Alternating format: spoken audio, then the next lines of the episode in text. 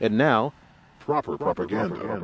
Watch it. Pull my mic back. You like that? Journalists with journalists too. We can strike back. Hardcore reporters with orders from headquarters. Behind enemy lines, sidestepping the borders. If you're just tuning in to Civic Cipher, I'm your host, Ramses Ja. He is Ramses Ja. I am Q Ward. You guys are listening to Civic Cipher. Yes, indeed. Um, stick around. We still got a lot more show in stow for you. Uh, we're going to be talking about ooh, the uh, Florida Department of Education.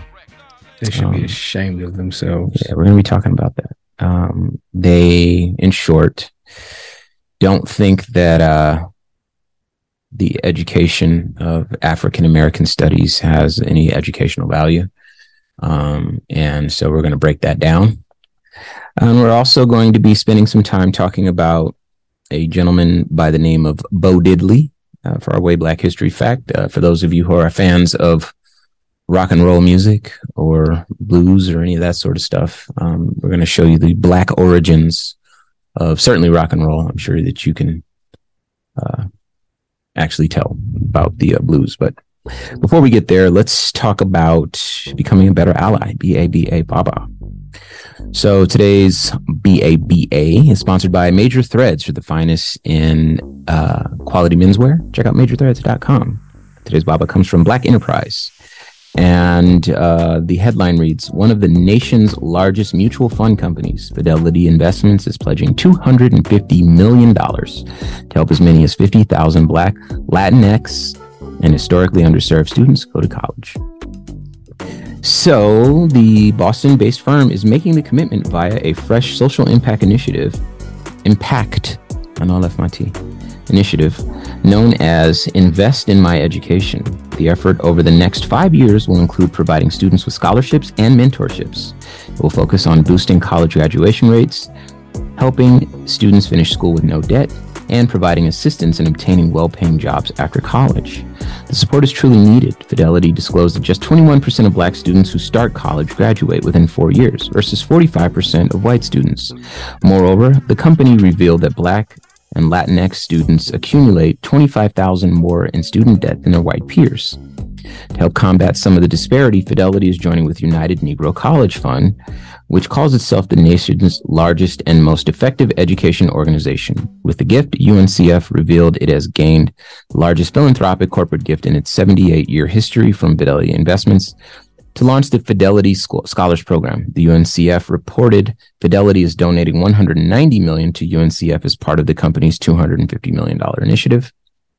And I think that this is very important because education is often seen as elitist and this is kind of leveling the playing field and getting some more folks out there. So we applaud that. That absolutely is an example of becoming a better ally. So shout out to Fidelity Investments now from a bright moment in education to a little bit darker moment. The Florida Department of Education has declined to include an African American African sorry advanced placement African American studies course proposed by the College Board in schools. Um, this article comes from binnews.com. And before we get into it, what are your early thoughts or what were your early thoughts when you first heard about this and the why You and I have discussed the very, very rapid and dramatic temperature change in overt racism Mm. post the election of the our former president. And I saw hundreds of thousands, millions of black people arguing for overt racism's place in today's culture, in today's ecosystem, Okay. as something they preferred. I like for my racists to wear it on their chest and say it with their chest and let us know how they really feel. And I've always pushed back on that, right? Because the actual outcomes matter more than the performative part yeah right? So if being ashamed of being racist means you treat my children nicer just so people will think you're not racist, then let's run that I prefer that. yeah let's run that I don't need to know your true colors if the world I live in is better because you're faking it. I don't live with you. I'm not in your home. So you're allowed to keep those private, dangerous, bigoted thoughts to yourself. Mhm. with everyone now wearing it more on their chest, I think I spoke to you uh, off air about the idea that there are a lot of people who part of their not just social identity, but professional identity is that they're decent. So to protect their pocketbooks, they got to pretend to be dis- decent people, mm-hmm. or at least they used to, because something like this would have never been something that we even considered having to cover in news because those people would have understood how flagrantly and overtly racist it would be. Yeah. To say what they said. To say what they said and to have something like this make the news, they'd be too embarrassed. Yeah. Nobody's embarrassed anymore. They're standing on it. They're standing Dug on in. it Yeah. and stand to lose nothing. Yeah. Because their their their supporters now feel more inclined and more emboldened to support these types Out loud. of views and express these type of views out loud. Mhm. This governor in a state that is extremely diverse can come out and and with a straight face tell people that there is no scholastic or educational value in African American studies That's the most hurtful thing. and have a whole governing body stand behind him and support it. And I, I'd be willing to bet that there were minorities involved in this decision. I'd be willing to bet that blindly. you know, I, I, if I were to accept that, um, it would be very easy because as we've seen in, in the first part of the show, when we were talking about the five officers that ended the life of, uh, I think his name is Tyree Nichols. Um, they were all black. All five of those officers ended that black child's life. Six black people involved. Um, so absolutely, I could totally see this board you know, parroting these what we believe to be white supremacist sentiments and really espousing these ideals. And again, I think that the thing that's so hurtful about this is that they say it, it has no educational value. That part is really hurtful. So again, I mentioned that I had a conversation, a very meaningful conversation earlier in the week with a person that I feel deserves way more of a stage than he already has. And he's got a huge stage, Anthony Browder. Um, once upon a time at our old station where we, Q and I used to work, I'd go into the, uh, the uh, program director's office. I was a music director, so I'd go in the office at the end of the day and I would program the logs for the next day. I was a music director, meaning that I basically scheduled the order in which the songs played. Surprise, supplies, you know, they don't take your requests. oh, I shouldn't have said that. Anyway, Some some DJs that yeah, sometimes sometimes you can get a request in, but for the most part, it's, it's predetermined. Anyway, so I would go in there and I'd spend some time, put a lot of thought into this, and it would take some time. And I would listen to these lectures. I would listen to these people, um, these great thinkers, these really uh, educated folks. Anthony Browder being one of them, and I realized that I was either not educated or miseducated. Hmm. I was given an alternative version of reality. In fact, I still know things that aren't entirely true. And I learned that in my conversation recently with him. And so I personally be, uh, began to appreciate the value of a full education, an education that included African history as human history, as world history, an education that included African American history as American history, right? Because it's, it's crazy. How do you tell the story of the United States? Well, we were being oppressed by, you know, the King of England. You know, where they were taxing us and not, we, we didn't have any representation. And then we, the Boston Tea Party, and then, you know, the, the, uh, you know, you know the story. You know, lack of religious freedoms, etc. Uh, yeah, and this is you know a lot of a lot of things go into this. So basically, we're trying as a country, or as as a, we started off as a, as a series of colonies, but we were trying to um, gain our independence. right? Uh, gain some autonomy, be self determined. And, you know, we, this fighting spirit is indeed uh, written into the story of this country, right? But when you break it down a little further, for Black people, that wasn't true.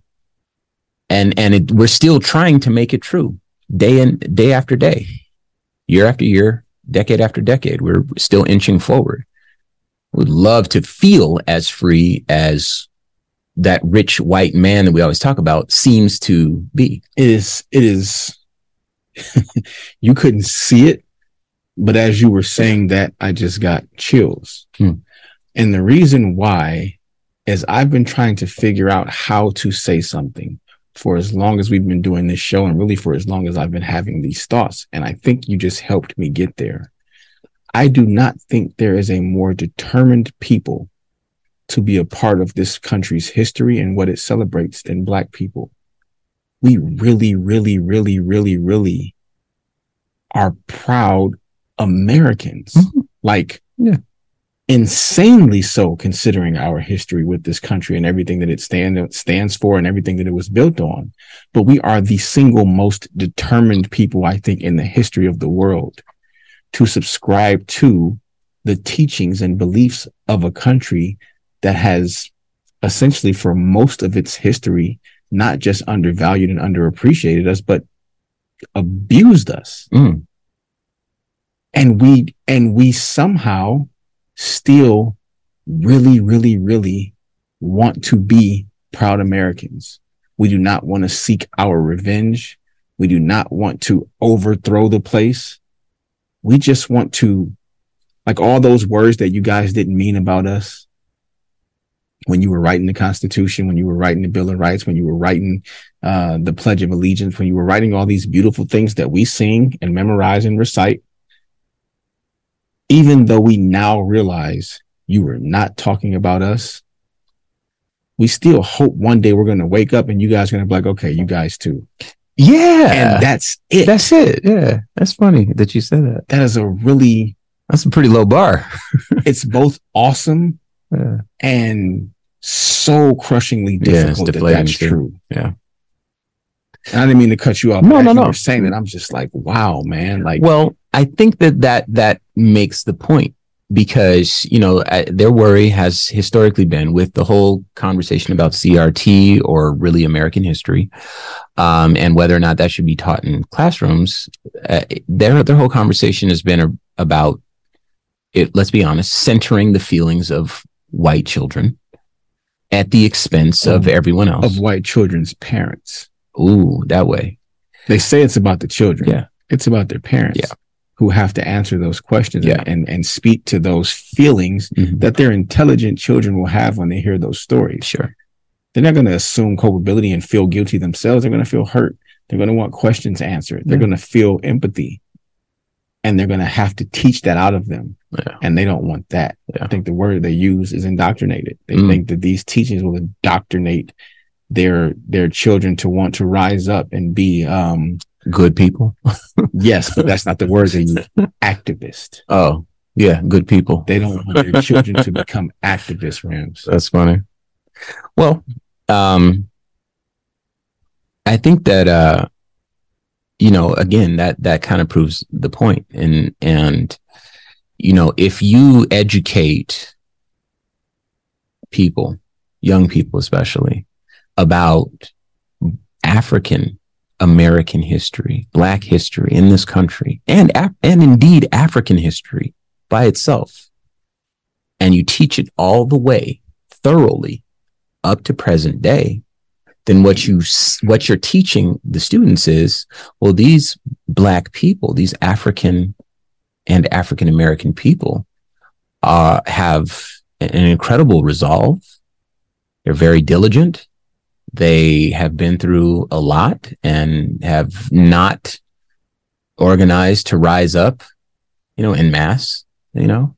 Uh, and if that were something that were to happen, nobody could really blame them. And yet that's not what they want.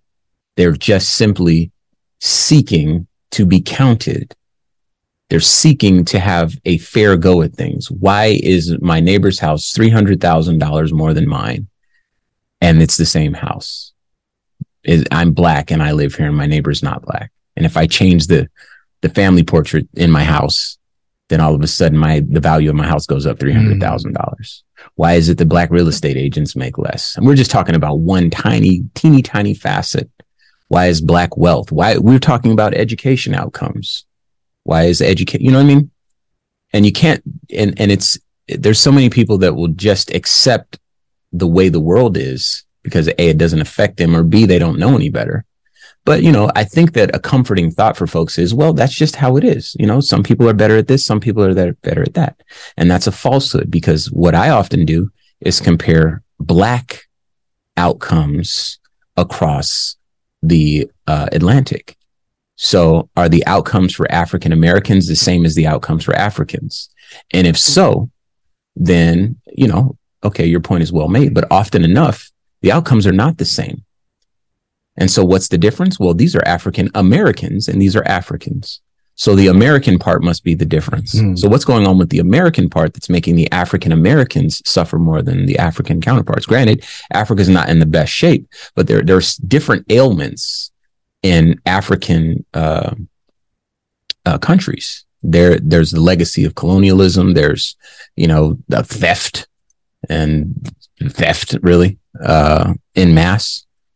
Um, and then bad deals and people not honoring and then all kinds of government manipulation, British government manipulation that, you know, destabilizes a country. And then you have, are left with a continent that looks the way it looks now. But, you know, uh, how the prison populations look. You know what I mean? You see what I'm saying? So, uh, it, history is very important because it gives you a framework to understand the world uh, a little bit better. Now, I didn't read this article yet, and I do need to read it just to, you know, preserve some journalistic integrity here.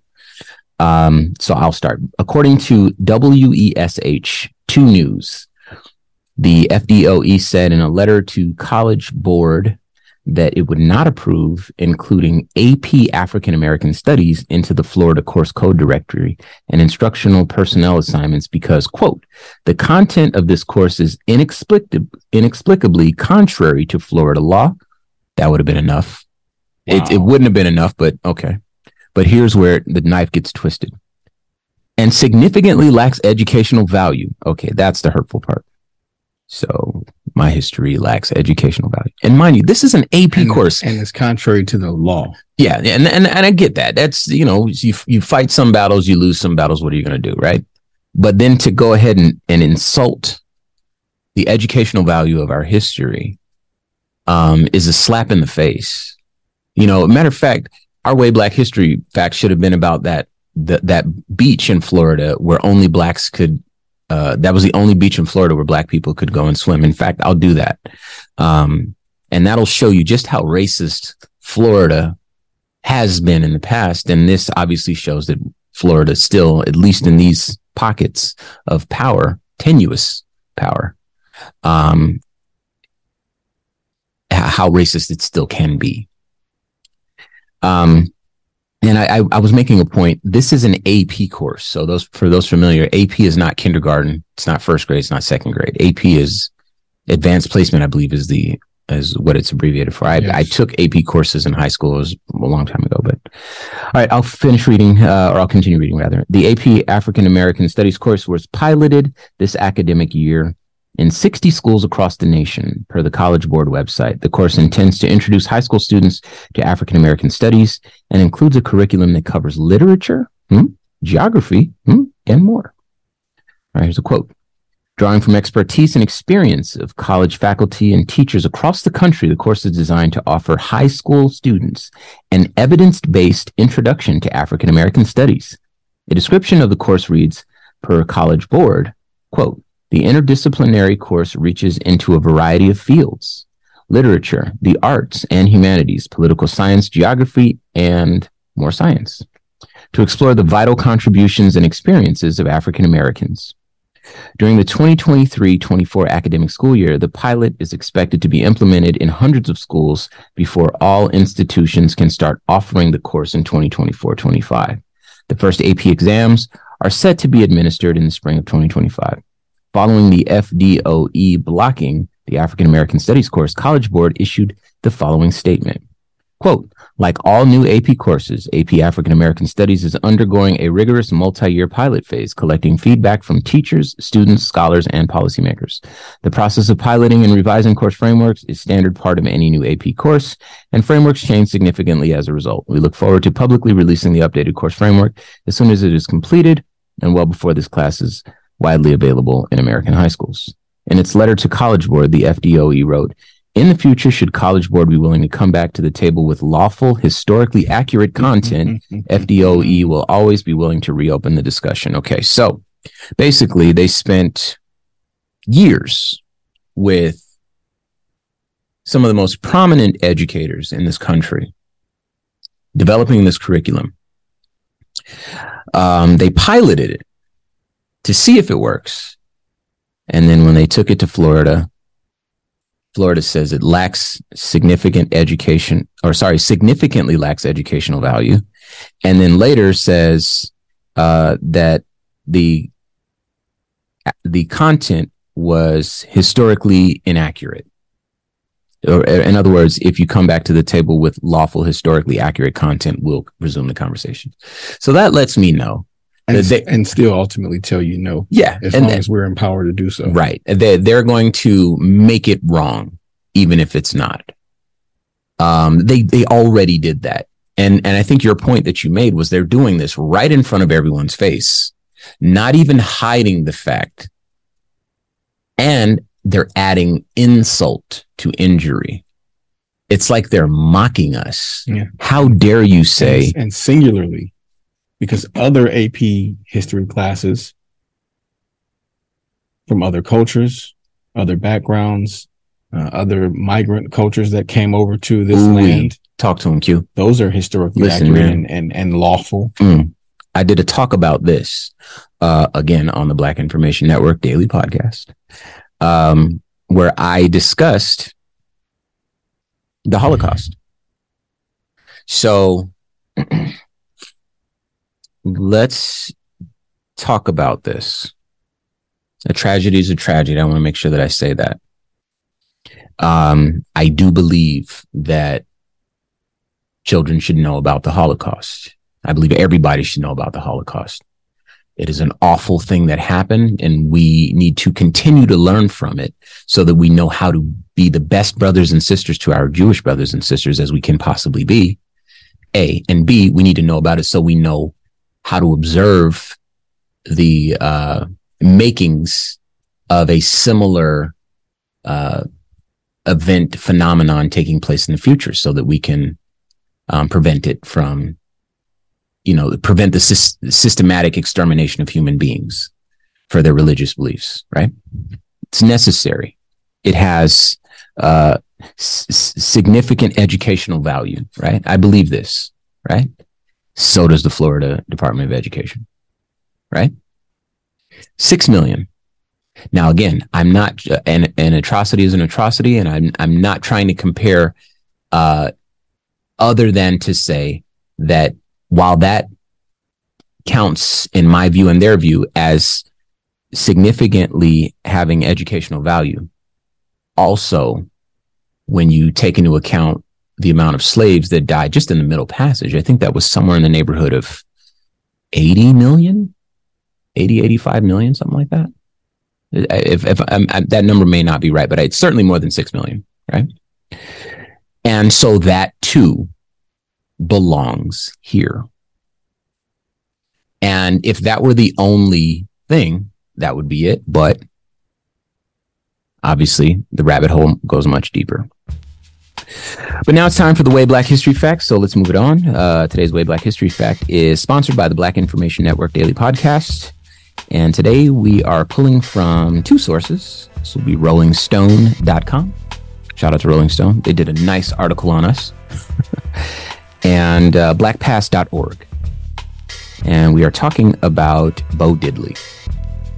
Sorry, I had a moment.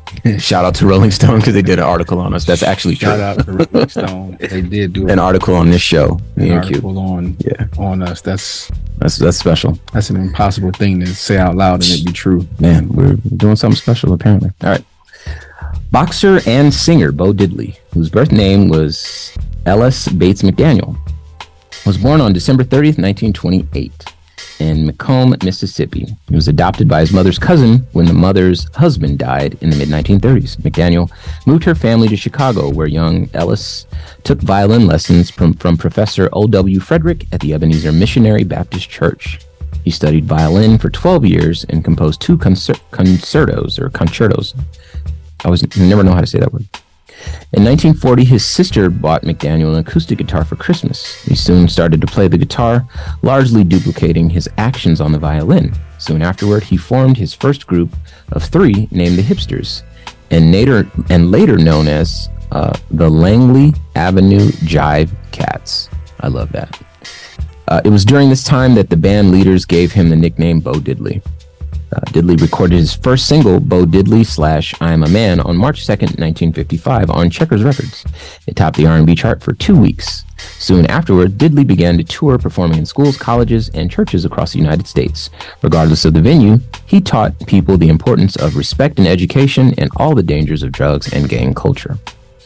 For a young black singer and guitarist from Chicago with only a minor hit, Getting booked on the Ed Sullivan Show in 1955 was a career making opportunity. Sullivan asked him to sing Tennessee Ernie Ford's country smash 16 Tons.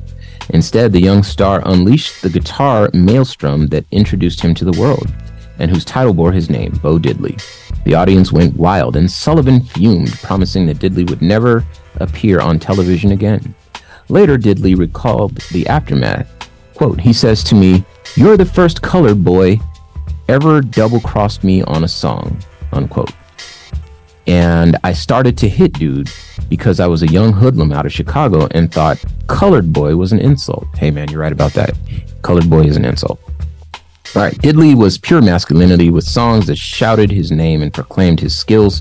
With a cigar box shaped guitar, he designed himself a Stetson on his head and a sound that permanently reoriented the world's senses of rhythm. Bo Diddley called himself the originator, and when he died at age 79 on June 2nd uh, from heart, uh, sorry, that would have been 2008, from heart failure in his home in Archer, Florida, music lost a one of a kind pioneer. Um, Bo Diddley was known for many new musical styles and innovations. He was one of the first musicians of the 1950s to incorporate women musicians, incu- including Lady Bo. He hired her full time to play all of his stage performances, whereupon she became the first female lead guitarist in history to be employed by a major act. Also, the usage of special effects like reverb, tremolo, and his manipulations of the guitar made him a groundbreaking musician. Diddley hopped and strutted around stage while playing his guitar over his head, with his teeth, and even between his legs. In that regard, he influenced numerous rock musicians from the 1960s on. Um, and in 1986, Bo Diddley was inducted into the Washington Area Music Association's Hall of Fame. Then, in the following year, he was inducted into the Rock and Roll Hall of Fame in Cleveland. In 1996, Diddley received the Lifetime Achievement Award from the Rhythm and Blues Foundation in Los Angeles, while the following year, his 1955 de- debut record of his song Bo Diddley was inducted into the Grammy Hall of Fame as a recording of lasting qualitative or historical significance. Also, in 1996, he received a Lifetime Achievement Award at the Grammy Awards ceremony. In 2000, Diddley was inducted into the Mississippi Museum uh, Musicians Hall of Fame, as well as the North Florida Music Association's Hall of Fame. And in 2007, Diddley went to Mississippi to receive the Governor's Award for Excellence in Arts for Lifetime Achievement, which is the state's highest arts honor. Um, let's see and uh, he was married four times and he was survived by his five children 15 grandchildren and 15 great grandchildren and three great great grandchildren and i love this story because uh, and the reason that i was kind of primed for the story is because i saw a clip on social media as a video of ray charles right? And ray charles was getting interviewed. My older sister actually posted this so shout out to my sister trudy and that's her screen name if you want to follow her. It's true underscore D. Anyway, That's dope.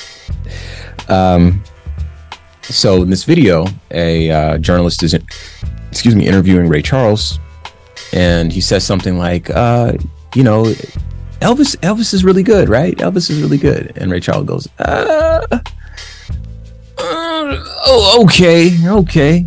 And the journalist says, "Whoa, okay. Well, you know, you tell me. What are your thoughts on on Elvis?"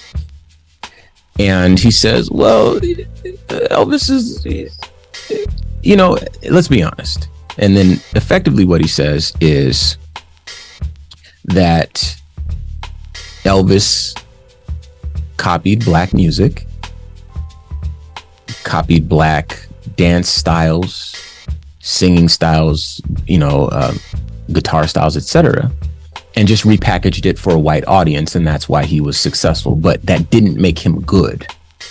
It's not to say that he was bad, but there were certainly a lot of people who were better performers, musicians, singers, etc. Um, and so for Elvis to be celebrated in that way, uh, Ray Charles just couldn't really see it. And he was almost insulted. In fact, I think he was insulted to be having to have this conversation about Elvis Presley when he's Ray Charles, right? And from his perspective, you get it didn't seem like arrogance. It seemed like, oh, well, shoot, I never thought of that. You're absolutely right. You know, we you know, who didn't grow up in that time, we look at it like, oh yeah, Elvis, he's like one of the greats. Sure, why not, right? But the way he tells it, it's like, oh shoot, he's right, right? And so having that sort of as the, the backdrop for, you know, this Bo Diddley story, I realized that, you know, it's it's up to us to make those connections, those decidedly black connections to rock and roll, to everything that was black, because, you know, we need to give credit where credit is due. We need to highlight our contributions to this country um, in entertainment and in every other space uh, because they're often overlooked. And we need to make sure that we celebrate our heroes. And so Bo Diddley was the name of the day. And that, ladies and gentlemen, is your way Black History fact. That's incredible. Nice and neat, right? Yeah, I, I got to learn about Bo Diddley as a kid because Bo Jackson, a very prominent and famous athlete, Mhm. part of his marketing campaign through Nike was "You don't know Bo," and then Bo Diddley said, "Bo don't know Diddley." So it was a really good play on words and a way of interjecting himself back into the social Popular culture, yeah, popular culture. time. Yeah, I love that. Well, we'd like to thank you once again for tuning in to Civic Cipher. I'm your host, Ramses Ja. he is Ramses Ja. I am Q Ward. This is once again Civic Cipher. hmm Um, do us a favor, hit the website, civiccipher.com. Check out this and any previous episodes. Um, if you feel so inclined, shoot us any topics you want us to cover, any questions we can answer for you. Uh, please make a donation. The show is growing. And your donations are certainly helping us on our way. And be sure to tap in with us on our social media. It's at Civic Cipher on all platforms. You can follow me at Ramses Ja. I am Q Ward. And uh, I think that'll do it for us around here. So until next time, y'all. Peace. Peace.